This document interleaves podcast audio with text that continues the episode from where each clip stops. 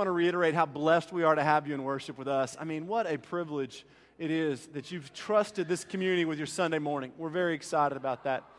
I know for those of you that have been coming for the past few weeks, these weeks have been somewhat long. I mean, we've been preaching through vision, we've also been kind of working through the word. And so I want to thank you for your patience. We've recapped a lot of things. This is our actual last week to kind of lay all this out there. So we'll kind of start some new stuff next week. And, and so thank you for your patience. I know that we've kind of done some longer stuff, but it's been important. It's an important time in our life to be able to talk about what God is doing and where He's leading us and where we're going. And so um, we're going to wrap all of this up today. All this up today. But the series that we've been in is a series that we've titled Ekklesia, which is really the Greek word that's used almost exclusively in the New Testament for church, and it means assembly or gathering. And, and I've kind of mentioned so many times that, that oftentimes in our 21st century and even, you know, 20th and 19th century church culture, we've, we've attached the idea of church to building, place. We say we go to church, we leave church. But if you really look at the idea of church or community in the New Testament, we really see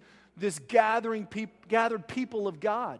And so when the church gathered together, that was where the church was. Whether it was in the temple courts or in someone's home breaking bread, that was church.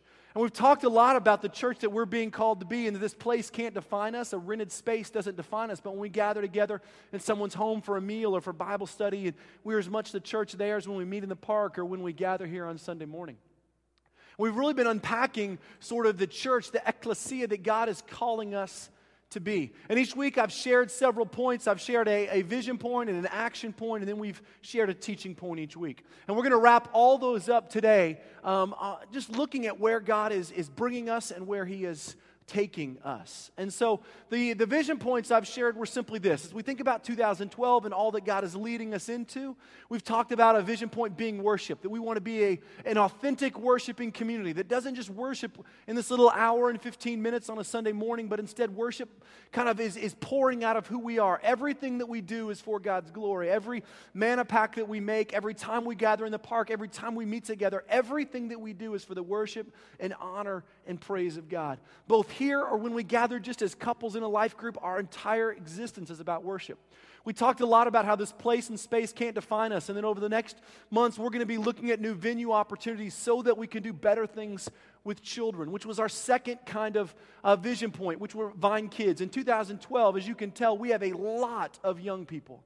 And in 2012, we are going to make one of our heartbeats how we love these kids in a relationship with Christ. We're going to be looking at adding to our kind of team a Vine Kids director that will be able to love kids and parents, help parents understand their own relationship when it comes to discipling their own children and loving kids into relationship with Christ. Right now, our kids meet in the hallway outside the bathrooms, and we don't have a place for infants. And so we just really need to begin to think differently about worship space so that everyone, from the youngest to the oldest, can have the opportunity to encounter God when we gather in this place.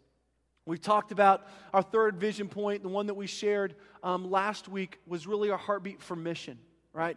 That we want to be a church that is engaged in the world, and that mission is not a program, but instead it's a perspective on life for us. It's the way that we see the world. It's the way that we see the guy standing on the street corner. It's the way that we see our neighbor or our coworker. That we want to partner with, with missionaries and like minded communities and churches and individuals all over the world. And we talked last time about how we really do that, and that we talked about partnering with people, and we talked about sending people, and we talked about giving to people financially. And so we want to be a church where we send money and people and resources to support the move of God around the world. We talked about the idea that when we give dollars, we want a significant portion of our money to go right out our door. And right now, 10% of our dollars go into other gospel centered mission and evangelism efforts. But in five years, we want to be a church that is at 50%, which means every dollar that comes in, a dollar goes out to impact the world with the gospel of Jesus Christ. We recognize that as a church plant, this is a, a, a tremendous undertaking. But we are committed to increasing our giving by 5% a year until we hit 50% so that our dollars are impacting a global community that is reaching the world for Jesus Christ. We talked about what it means to be a community that's perspective is about mission. And, and our vision point for this week, our, our last one of these four, is really around the idea of community. One of the hallmarks that, that I really see in the New Testament when it comes to the church is that the church or the Christian life was not meant to be lived alone. We truly believe that Christian life was meant to be lived in community. God created us to live in community, and we can trace that theme from the Old Testament all the way up through the New Testament. Christians were meant to engage in life together. When we look at the book of Acts or Corinthians, as we're going to look at today, or Hebrews, and we look at the church in gathered places, they are doing life together. We talk about sharing life. And so, our commitment in 2012 is to not only replicate life groups, the five that we have going, but to replicate those, but to create other spaces for us to do life together Bible studies, um, book studies, heartbeats where we can get together and share life. One of the things that we want to do in 2012 is create a space for, for women to engage in life and studying the Word together. Right now, we have a men's Bible study. We want to create a space where women can share life and heart and engage in that together. We want to create space on Sunday mornings where we can study the Bible together. Right now, our, our time frame that we're allowed to be in Will Rogers doesn't even allow for that. So we want to really create community. We have, over the past few years, have sort of created a culture of attenders and we want to break that culture and create a place where we share our lives, where we know each other's needs and heartbeats, and we share life together. So when we think about our vision for 2012, that is where we're going and where we want to be. So the question naturally is, what does your my church need from me? So Treb, what are you really asking from me? I mean, if this is where you believe God is leading us and where we're headed, what do you need from me? Well, the vision points or the action points, excuse me, that we've shared over the past few weeks have been this: pray. We need you to pray. We have an enormous undertaking over the next 12 months to begin the process that it takes to become a gathered community. We've got some legal work. We've got some decisions to make as a leadership team. We just need you to pray. We need you to pray for your church and your pastors and your leaders. We need you to pray that God would um, just give us great wisdom. The more that we begin to put our feet in the footsteps of Jesus, the more the enemy will, will come into opposition with the enemy. So we need you to pray. Right? We also need you to commit you know, as I mentioned, we've created a culture of attenders, and we need to create a culture of people that are saying, This is my church. I will engage my entire life in it. I will be the face that people see. I will meet new people. I will bring people. I will be part of this community in a deeper way in 2012. I will say, You know, we've here for a year, we've showed up on Sundays, but I want to put my whole life into this thing. So I want to find a place to plug in. I want to serve. I want to, whatever it is. I mean, we have avenues. You visit our community table, free to plug your life in. We need people to deliver bread to our first time guests. We need people that will come help us set up on Sunday mornings. We need people that will serve on our prayer team. We need people that will love our children. We need people that will engage this community on a deeper level. So we're asking you to commit.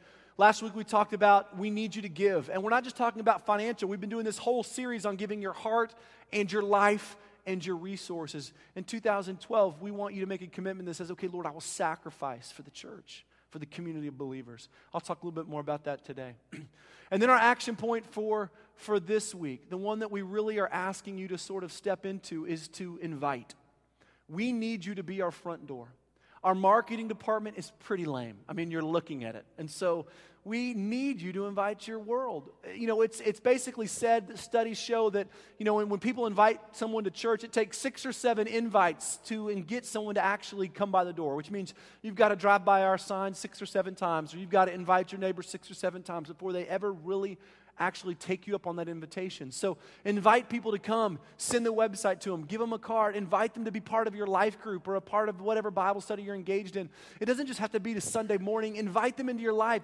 Have you and your wife or you and your husband or boyfriend or girlfriend or whatever, invite them to your place for dinner. Meet them, encourage them, get, engage with people, become our front door, invite your world. You know, the only way that people learn about our community is by your word of mouth the little hours that we have signs up here, the little once four or two or three times a year that we actually do some kind of mail out, you know, those are not going to be the pivotal points where people say, oh my gosh, I've, I've got to come. I mean, look at that sign, it's unbelievable. I mean, we, we need you to invite the world. But hear me say this we're not looking to invite the world so that our numbers will grow. I could care. I mean, I couldn't care less. We want to invite the world because we want people to meet Jesus. At the end of the day, we want people to have an encounter with Jesus Christ and have their lives radically changed. That's why we want to invite the world. So I don't really care if you invite them here. Invite them into your world. Invite them into your life group. Invite them into your, you know, your heart. And then share the truth with them. So invite the world around you to be impacted by the gospel of Jesus Christ. So in a nutshell, if you were to glance at the back of your bulletin, you will see all these things laid out. These are our vision action points. These are the places that we're going as a church. We're not wandering aimlessly. We believe God is leading us. We believe He's calling us to be a church that is authentically worship driven, that loves our kids, that is engaged in a perspective of mission, both locally and globally, and that truly, truly lives in community. And we need you to begin to pray and to commit and to give and to invite to make this vision happen. So, that is who we are in a nutshell. And if you haven't caught all these sort of little vision casting messages, I encourage you to go by the website and listen to them. We kind of uh, make them much more lengthy at that place so you can listen to them and really catch your heart. If you missed one in the middle and you're interested in what I had to say about mission, go listen to it. They're all up there on the, uh, the website. so, last week, kind of, kind of now segueing, if you will, last week we kind of continued this four week series by looking into the idea of giving our resources. We spent the first two weeks talking about giving our life and giving our heart. So, what does it mean to give our entire heart to Jesus Christ and give our entire lives to the people around us? Because my dream for this community is that we would become a, a community that was kind of engaged in biblical living and biblically generous living. That we would just say, man, we are a community that wants to give our lives away, our lives to Jesus Christ, our lives to people, and our resources to the world. And so we engaged this conversation about resources last week. we began to talk about what does it mean to give your resource. And we recognize that everybody comes to church is always gets a little bit anxious about this time because it seems like the first time they visit, pastor's always talking about money, right? Always. Just sort of the way life works out sometimes. But really what we're saying is that giving is much more than about resources, about giving your heart and your life. And we began this process by dividing this concept of resources up into two weeks. And last week I named the tension. And this week we're going to talk about how to relieve that tension. Because here's the tension there is a constant tension, an everyday tension between God and your stuff. And we were real honest last week and we actually talked about it. We said the truth is is that we live in a constant tension between God who wants our lives and you and I who want our stuff. And as much as we don't like to admit it, it's true. When I use the word stuff, I'm talking about all of it. I'm talking about bank accounts and retirement and cars, TVs and iPads and iPods and whatever it is that you think I'm not actually talking about, I'm actually talking about that. So whatever you're pretending I'm not saying, that's what I'm saying. Whatever your stuff is, that's what I'm naming. There is a tension between that and between God. And we talked about it because this, because there's a fundamental kind of thing inside all of us that really desires stuff, right? We have a desire culturally for things. And we sort of named that kind of cycle that that desire leads us into. We have a desire to want things. We're kind of driven by that commercially. Every time you see TV, it's telling your life is incomplete without whatever this thing is you know, you know that's true. Once Thanksgiving happens and you begin to watch the Christmases, Christmas commercials, you realize that your life is a disaster until you have that one thing, you know? I mean, and so we are driven culturally to want things. We're driven by that desire to want the things that our neighbors have. And as much as we don't really want to admit it, we really are. And, and it's just varying degrees. If you're sitting here going, well, I'm not really driven by my desire for stuff, what that really means is you're not driven by your desire for certain stuff, right? We're all driven by it. So we are inclined to want stuff, right? That is just the way that our culture has wired us and our sinful nature has wired us. We are inclined to want stuff. We are inclined to try and acquire stuff. So we do what we need to do to get those things. We save our money, we work two jobs, we do whatever it is, we leverage ourselves, we put it all on the credit card, whatever it takes to acquire those things. We're also inclined to accumulate stuff, right? We talked last week about how our houses, compared to the, the rest of the world, are massive to hold our stuff. And we have garages that hold the stuff that our houses don't hold, and attics that hold the stuff that our garages don't hold. And we rent storage sheds to hold the stuff that our attics and garages and houses. I mean, we are inclined to accumulate things. We do it with our money as well. Think about all the different avenues you have to save and store your dollars bank accounts and, and 401ks and mutual funds and stocks and bonds and gold or, you know, under the mattress, whatever your kind of system for accumulating things, we are inclined to desire and acquire and accumulate stuff. And then finally, we are inclined to love our stuff. I mean, I know you're thinking you don't love your things, but imagine, as I said last week, what your life would look like if we took your TV away or if we took whatever it was away. I mean, you are, you are inclined to love things. That's the reality number one. The reality number two, when it comes to the tension with our resources, is that God wants to be first in our life. You cannot read Scripture and miss this. God wants to be number one. We see it from, the, from when He puts the commandments out in front of the Israelites, traced all the way through Jesus' words to the Pharisee. What's the first and greatest commandment? Love the Lord your God with all your heart and soul and strength. See, God wants to be first. So we've got this tension. We love our stuff and the cycle that leads us into. And then we have God who wants to be first in our lives. And then as we look last week at Matthew chapter 6, we realize a third reality, which is we cannot love both. We cannot stand here in the middle and love our stuff and our money and love God. It just can't work. Matthew 6 tells us that we will either love one and despise the other. You remember that? You cannot love them both, God and money. You can't serve them both. So that tension exists. It certainly exists in my life. The tension between my things, my stuff, my money, my desire for it. And you can label it however you want to. Maybe it's financial security or safety or comfort. I mean, just however you want to label it and then God's desire to be first. And we sort of left everything at that last week.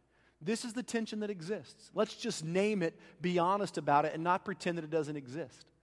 So, how do we begin to relieve that tension? I mean, if this tension is every day battling God for our things or, or petrified that God is going to strip us of all those things, how do we begin to relieve that tension?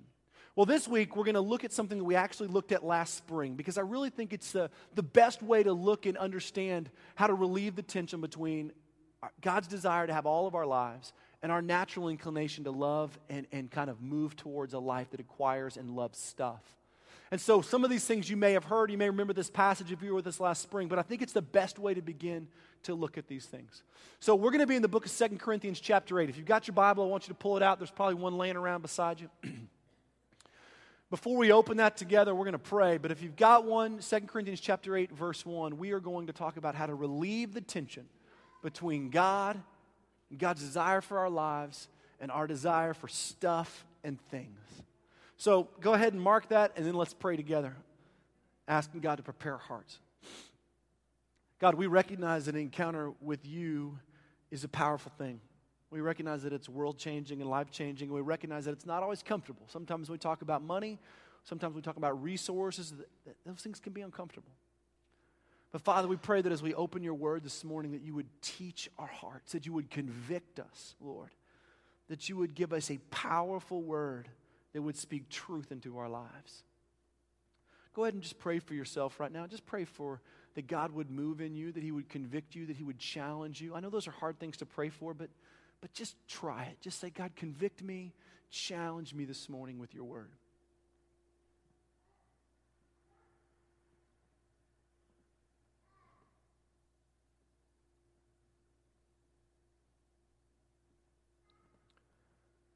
Pray for someone beside you, even if you've never seen them before. Just be in the habit of praying for other people and just pray that God would move in their life, that, that He would just move in them.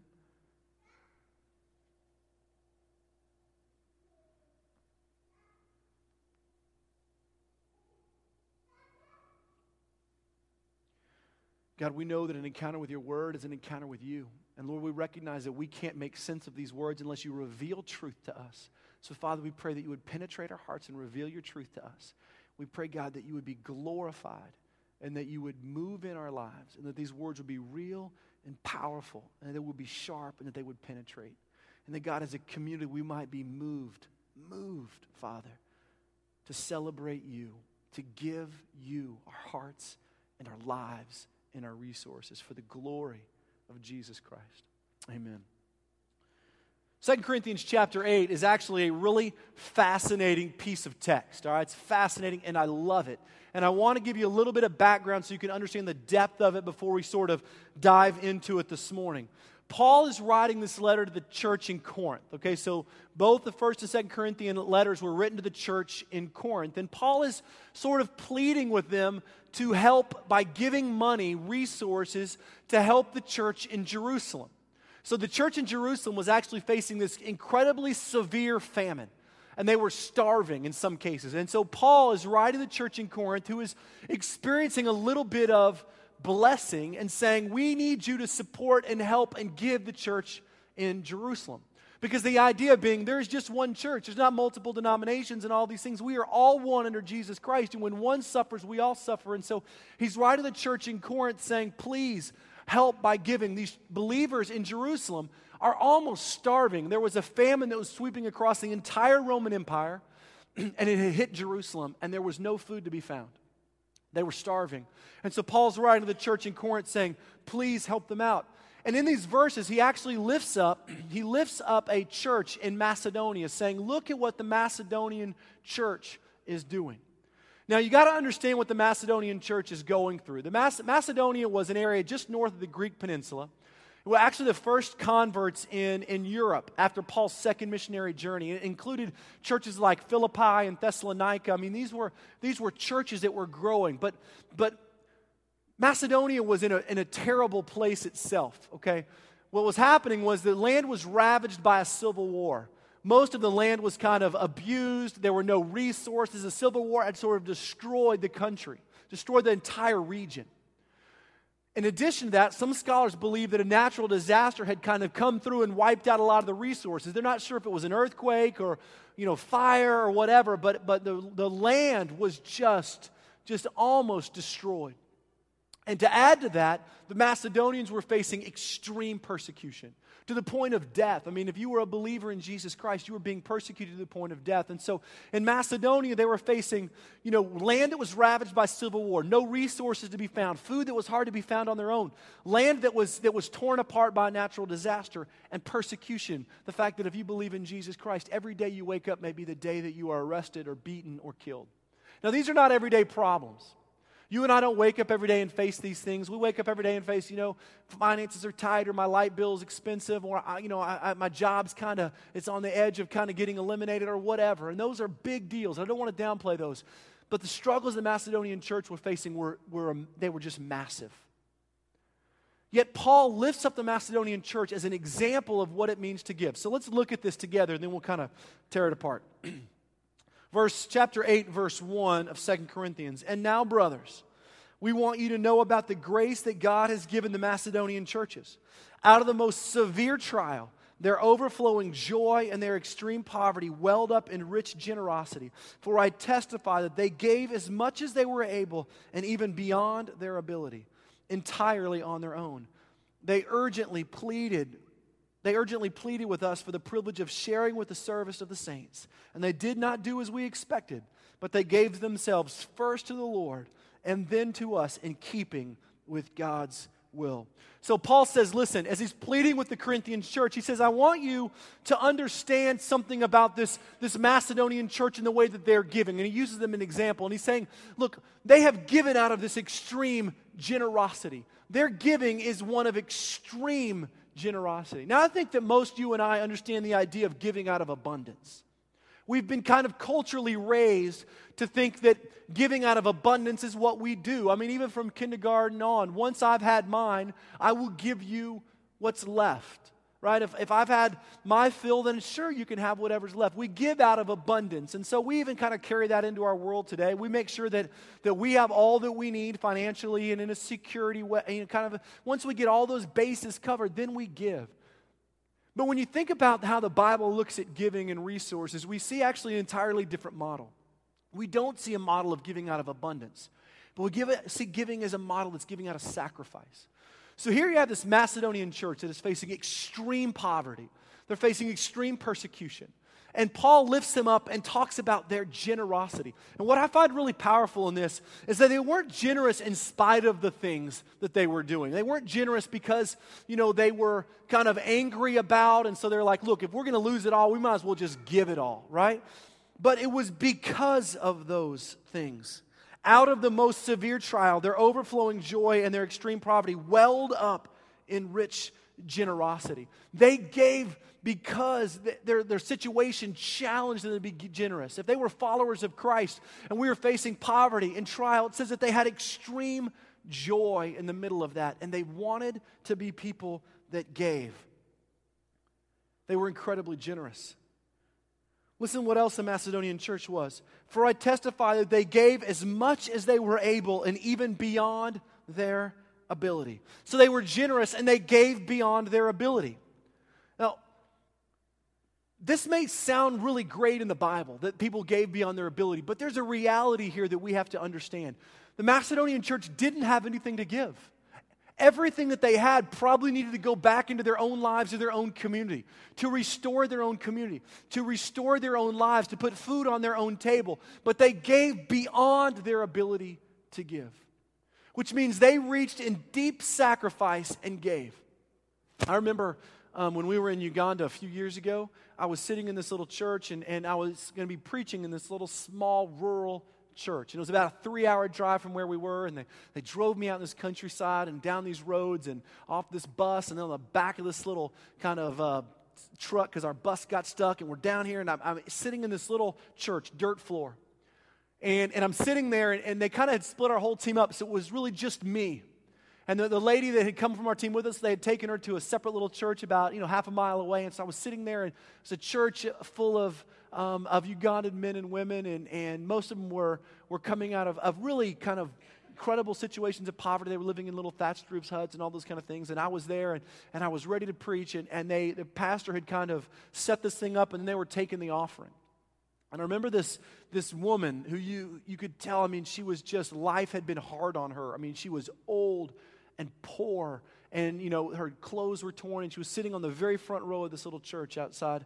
Um, as she had been sitting outside, she moved her way and sat on this little front. She had a sack with her, a sack of, it was a little black sack, and I couldn't quite tell what it was. But as the offering came around, they passed this little basket. I watched her pull this sack out of uh, her bag, and she took out of that sack these four ears of corn, right? Ears of corn, and she placed them in the offering plate. Everyone else was putting a couple of coins in or, or whatever they could, but this woman took these four ears of corn and she laid it in there. And I thought, oh, that's really interesting. You know, I've never seen anyone put anything in the offering plate besides dollars. I mean, in the U.S., that's what we do. Even in my travels all over the world, I've never seen offering really be given in, in anything other than, than financial ways. But she put these ears of corn in there. So the, the little worship team got up and they were singing some more songs, and the pastor was sitting next to him and he leaned over and he said, You see that woman down front? And he spoke English, and I said, I said, I do. And he said, You know, she's been in our community for years. She's a widow. Her, her husband was murdered um, by the LRA. And, and he told me that the church does everything they can to take care of her because she was so old, she couldn't work, she couldn't farm the fields. And he talked about the fact that those ears of corn were given to her and were probably all that she had to eat herself. But she put them in the offering because she knew that somebody in the church needed them more than she did. And I thought, who needed them more than this woman? I mean, here she's a widow, she can't work the fields, yet out of her kind of sacrificial giving, she placed these things in this little offering plate to give to someone else that might need them more than she did. And as I looked at that pastor, my heart was just was just broken because of the way that I, I give solely out of my excess. I never give in a way that costs me anything. And I watched this woman place these ears of corn in there, and I just thought, the church was going to take those and give them to someone who was starving or needed them. And here she was willing to give, well, more than she was able. She was not able to give that. That's her own food. She gave it away. Well, the Macedonian church is living in a similar circumstance. Paul says they gave beyond their ability, more than, than anybody thought they could possibly give. He says, For I testify that they gave as much as they were able and even beyond their own ability entirely on their own, and then they urgently pleaded with us for the privilege of sharing in this service of the saints. Now, I love this because they gave on their own and they considered it a privilege. Now, most of us give, now, not all the time, but a lot of times in our lives we give because we feel really guilty. Like the pastor got there made me feel bad, and so I didn't really want to give the whole 20. I was going to try and make change when the plate went by, but I know that's bad, and so I put it in there, and I'm kind of bummed that to give the whole thing. Or that I go to work, and my coworker is like, look, my nephew's trying to raise money for the walkathon, and, and so everyone else is kind of giving, and you really don't want to give because you don't know her or him, and you really don't know their nephew. And so you, you're thinking, well, I don't really want to do that, but I kind of have to because I don't want to look at them every day and realize you're the only person to give to the walkathon. And so you give out of this sort of what's the least kind of bit I can give, or you come to that magazine with that kid comes in your neighborhood and he's got popcorn and, you know, he's doing stuff for his school or for Christmas and you're going, what's under $8, you know, because I sure don't want the $40 cookie cutters. And so, you know, we usually give somewhat out of that sort of kind of guilt on some level. And there's always sort of that if I don't, I'm just going to feel bad. And, and, and, but see, what the Macedonian church was doing was they were giving, they were giving out of a different place. They were giving out of this deep joy. And I love this because it says that they urgently pleaded with us for the opportunity to give, which means that Paul or one of the other apostles had probably tried to talk him out of it, going, Listen, you guys are struggling. You are wrestling. You are poor. Keep your resources. Put them back into this community because after we take an offering for the Jerusalem church, we're going to be taking an offering for you. But they pleaded with Paul. They said, Please let us have the privilege of giving to the saints. And they considered it this great joy. And I really love that because you get the sense that it's almost like, look, don't strip us from the joy of what it means to give. giving wasn't coming for them out of a place of guilt, it was coming out of a place of joy. When you give, and not just of, of your finances, but when you give of your life, is it coming out of a place of joy or is it coming out of a place of kind of I have to? See, I shouldn't be living life as if I have to give, but instead that I get to give. They pleaded with the opportunity to give to the community. They pleaded with the opportunity to give to other believers. I mean, what a different picture we have. You know, what a different picture we have in our churches today. The church is usually pleading with believers, please, our budget's this, we're struggling, we have to have you give. Think about increasing your pledge. That's how we usually see church. And then we feel bad, and so we give more. And, and what a broken biblical cycle. But what if we found the great privilege in giving to the community? Knowing full well that our dollars that you give to part of this community and to the church are impacting the lives of people. Those are taking care of people's needs and they are helping us love people to Christ and they're supporting people around the world that are huddled in these small African huts, loving people to Jesus Christ. What a privilege it is for my dollars to impact the world around me. But all that, all those things that the, the, the, Macedonian church was, they were generous, they gave beyond their ability, and they gave with great joy, and they considered it a privilege. All that to say this in verse 5, which I find really powerful. Verse 5 says this It says, And they did, they did not do as we expected, but they gave themselves first to the Lord, and then to keeping with God's will. And then in keeping with God's will. Here's my thing over the past four weeks, we've been talking about giving, and, and we've really been talking about giving our hearts and our lives. See, the Macedonian church even surprised Paul when they gave their lives first to the Lord and then to the kingdom. See, it wasn't about their resources and what they give, because I'm, I'm betting that even when the Macedonian church gathered up all the stuff they had and gave, it wasn't a lot. They had nothing. But what they gave, what they said, God, we gave our lives first to you. And then we gave it to the kingdom of God. And then everything else came third. We came third. They saw their life as a church that first gave themselves to Jesus Christ and gave themselves to the bigger kingdom picture. And then their own maintenance was third. See, when I talk about generous biblical living, this is what I'm talking about. I want to be a church, a community that says, God, you get, you get first our entire lives. You get it all. And then we're going to give our lives to the kingdom of God that it's not just about the maintenance and preservation of this little community, but instead about what you're doing around the world and in the lives of people. And then we'll worry about ourselves somewhere else down the road. So here's this tension we named last week there's a tension between God and our stuff. We look at that church in Macedonia, and I'll tell you how you relieve the tension. I break it down to, to these quick little three little things. God gets the first. He first gets our lives, our hearts, and our resources in your own life and as a church, God should get first. God should get first. Above everything else that goes, God should get what is first, especially when it comes to your resources. We don't take our resources and give everybody else what they should get and then give God what's left over. That actually creates the tension when we give everybody else first, whether it's bill collectors or whether it's people or whether it's our own desire to kind of acquire and accumulate and love stuff, when we give ourselves first and people first, we create and add to the tension between our stuff and God. But when God gets first, it's the first step in relieving that tension because God wants to be first in our lives. So when we think about our resources you want to break that tension, God should get first. Not out of excess, not out of abundance, but God should get first. God should also get the best. The second point in the ability to relieve that tension is God gets the best. A lot of times we give God the leftover remaining dregs of whatever's left of our lives and our resources and our hearts. And sometimes we do that on Sunday mornings. We drag ourselves in here not really wanting to be in here. We sort of half heartedly listen, half heartedly sing, and God does not get the best of what we have to offer. God gets somewhere around the last third. I mean, how many of us are guilty of that, of sort of not wanting to come in and worship, not wanting to be a part of what God is doing, dragging ourselves in here, realizing that we are giving God far less than the best of our lives?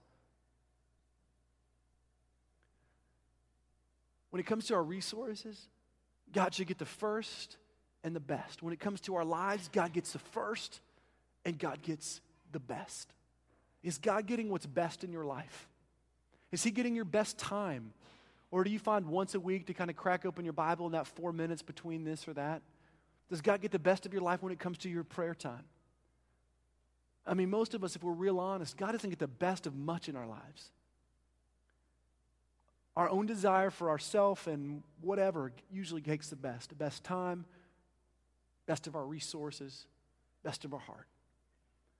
You want to break the tension between God and your stuff, you give God first and you give God the best.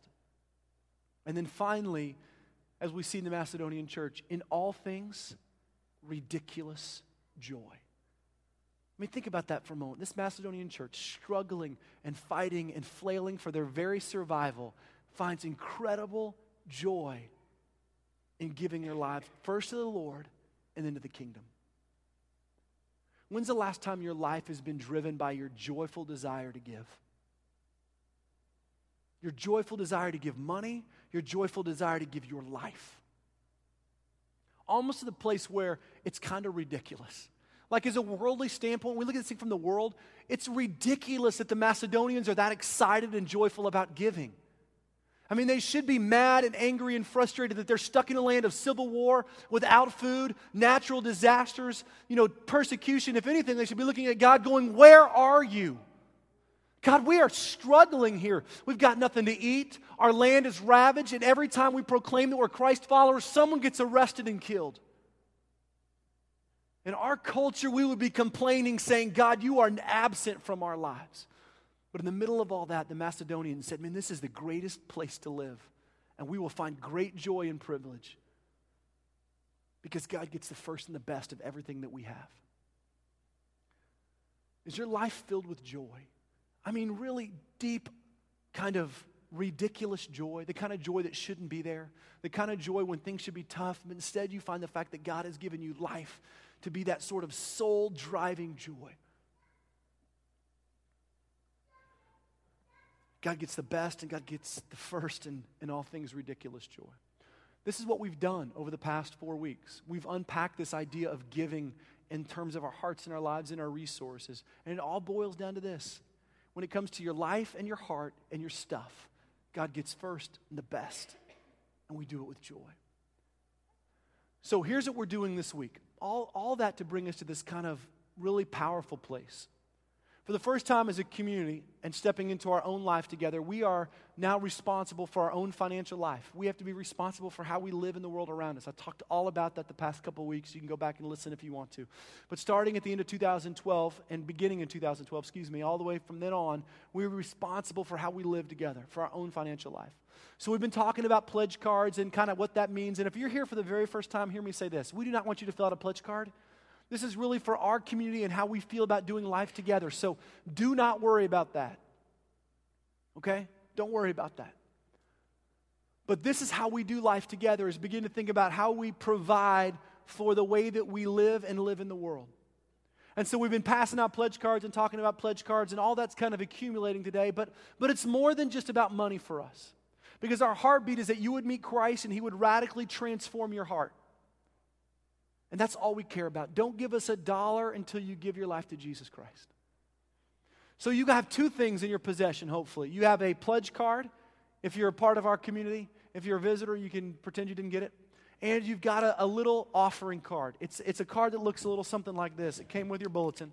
It says Ekklesia at the top. It's got the verses we've been working through. I'm going to invite the band to come back up as we're doing this. But it's got Romans on one side and uh, Matthew 6 on the other, which are the verses we've been working through the past few weeks.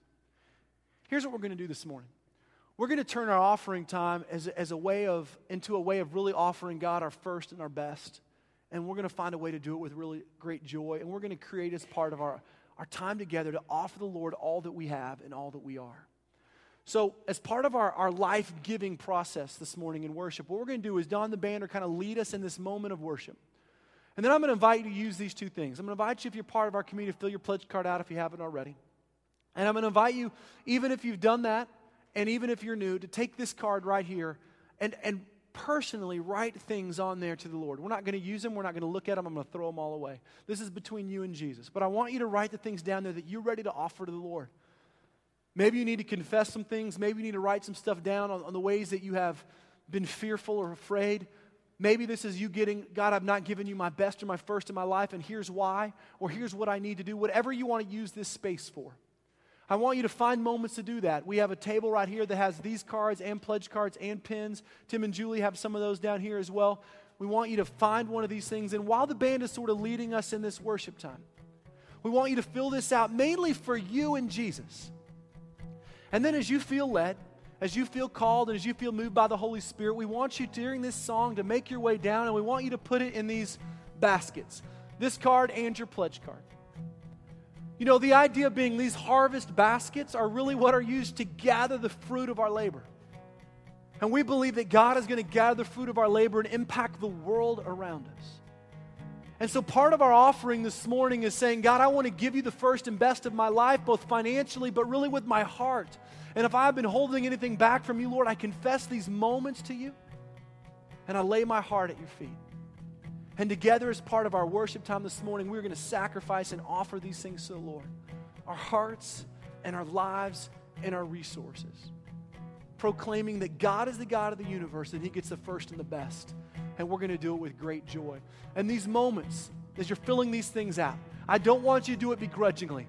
If you're doing it begrudgingly, don't fill it out. But find a way to do it in joy. And that means if you sit there and wrestle with God and ask Him to change your heart, then do that.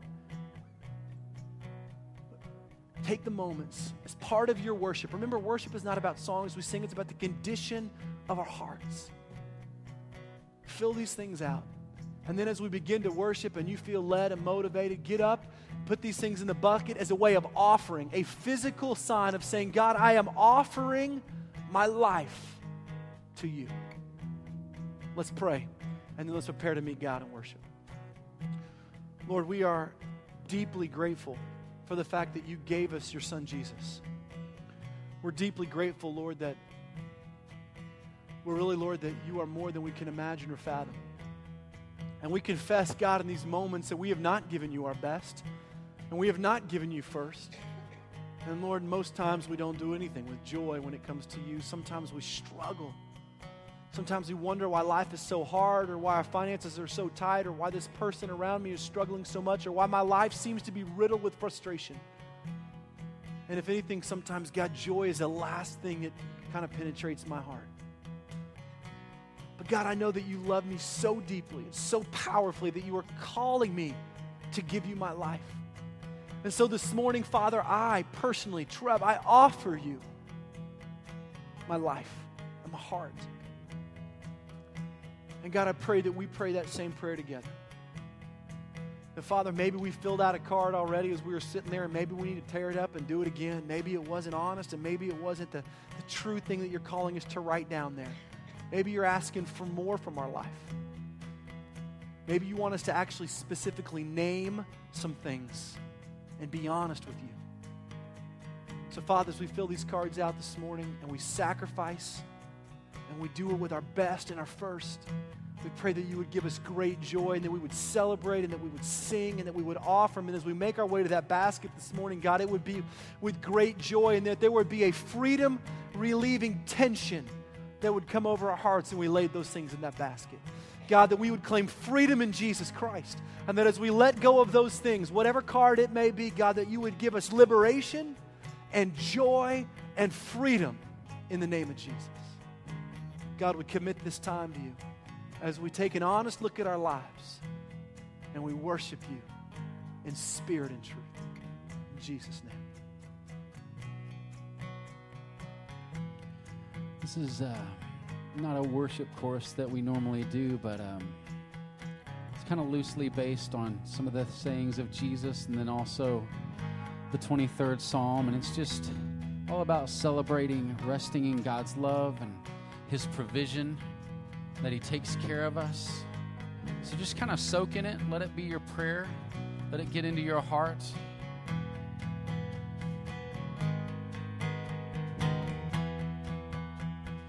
Heavenly Father, you always amaze me. Let your kingdom come in my world and in my life.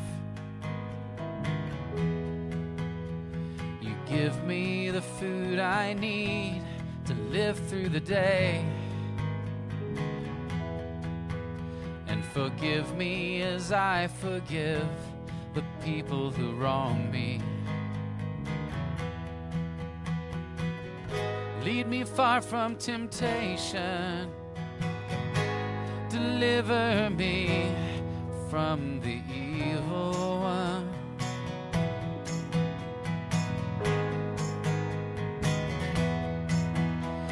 I look out the window, the birds are composing, and not a note is out of tune or out of place. I walk to the meadow and stare at the flowers. Better dressed than any girl on her wedding day. So why should I worry? Why do I freak out? Cause God knows what I need. He knows what I need. Cause your love is, your love is, your love is strong. Your love is, your love is, your love is strong. Your love is, your love is, your love is strong. And the kingdom of the heavens is now advancing.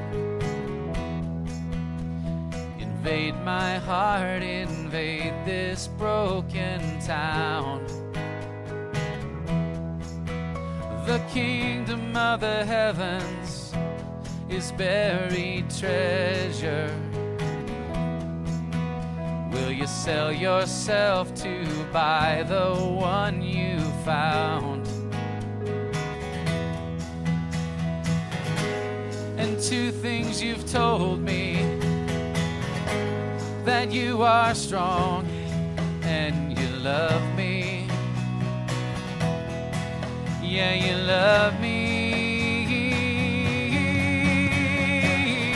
Your love